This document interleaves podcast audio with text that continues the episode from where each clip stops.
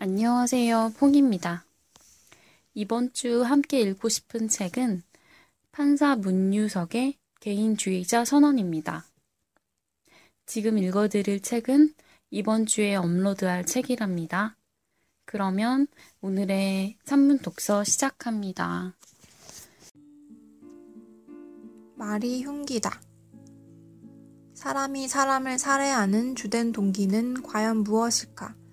재판 경험에 비춰보면 의외로 자존심이 원인인 경우가 많다. 건설 현장에서 숙식하는 노동자가 자고 있는 동료를 칼로 찔러 살해한 사건이 있었다. 살해 동기는 말 한마디였다. 저녁 때 소주를 마시다가 피해자가 피고인에게 특정 지역 촌, 출신 촌놈이라고 놀렸다. 다 같이 힘든 삶을 사는 처지면서 좀 더 가난한 지역 출신이라고 놀릴 것이다. 그만두라고 해도 반복적으로 놀리자 모욕감에 시달리다 일을 저질렀다. 40년 해로하던 노부부가 있었다. 평소 유순하고 소심하던 남편이 아내를 살해했다. 이유는 사소한 말다툼 중 개눈깔이라고 내뱉은 아내의 말 때문이다. 어린 시절 사고로 눈 한쪽을 잃고 모진 놀림에 시달렸던 그에게 그 한마디는 흉기였다. 이처럼 누구에게나 자기만의 급소가 있다. 그리고 그것을 찌르는 흉기는 바로 말이다. 특히 인터넷은 그 흉기를 죄의식 없이 휘둘러대는 전쟁터다. 단지 주목받고 싶다는 이유만으로 고통받는 이들에게 심각한 상처를 줄 수 있는 모욕을 가하는 일들이 연이어 벌어지고 있다. 미국인들은 소수자, 사회적 약자에 대한 증오 발언에 대해 사회적 제재를 가한다.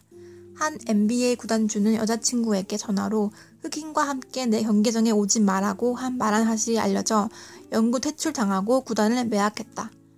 표현의 자유에도 한계가 있는 것이다. 법관들도 말에 대해 주의하고 반성하기 위해 전문가의 강의를 듣는다. 그때 배운 것이 있다.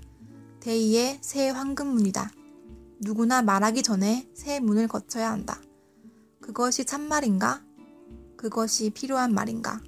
그것이 친절한 말인가? 흔히들 첫 번째 질문만 생각한다. 살집이 좀 있는 사람에게 뚱뚱하다고 말하는 것은 거짓이 아니다. 그러나 참말이기는 하지만 굳이 입 밖에 낼 필요는 없는 말이다.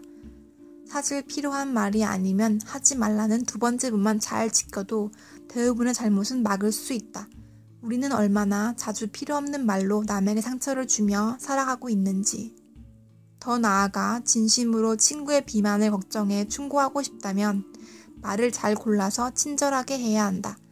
옳은 충고도 싸가지 없이 하면 상대의 마음을 움직일 수 없다.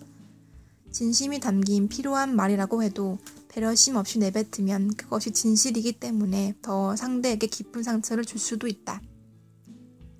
법조인들의 말은 더더욱 무서운 흉기가 될 수 있다. 검찰에서 강도 높은 조사를 받고 귀가한 후 굴욕감에 자살하는 비극적인 사례가 여러 번 발생했다.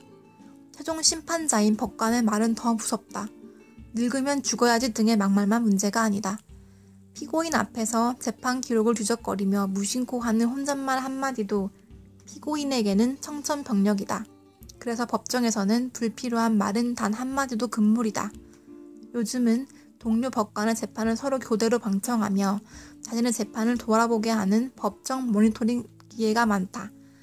다른 판사의 재판을 방청석에서 지켜보니 나조차도 높은 법대 위에 앉은 판사의 표정 하나에도 위축되는 느낌이었다. 한 번은 판사가 주소 보정 아직도 안 하셨네요. 일부러 안 하시는 건가요? 라고 내뱉으면서 신간질적으로 서류를 휙휙 넘기자 당사자가 어쩔 줄을 몰라 하며 연신 몇 번이나 죄송하다고 하는 모습을 보았다. 판사는 입이 많다 보니 순간 짜증 섞인 말을 한 것에 불과하더라도 법대 밑에서 이름 듣, 이를 듣는 당사자에게는 판사에게 밉보여서 불이익을 받을 것 같은 공포심을 충분히 줄 수 있음을 해삼 느꼈다. 절차적으로 필요한 말을 할 때도 표정이나 말투를 더 부드럽게 친절하게 해야겠다는 다짐을 하는 계기가 되었다.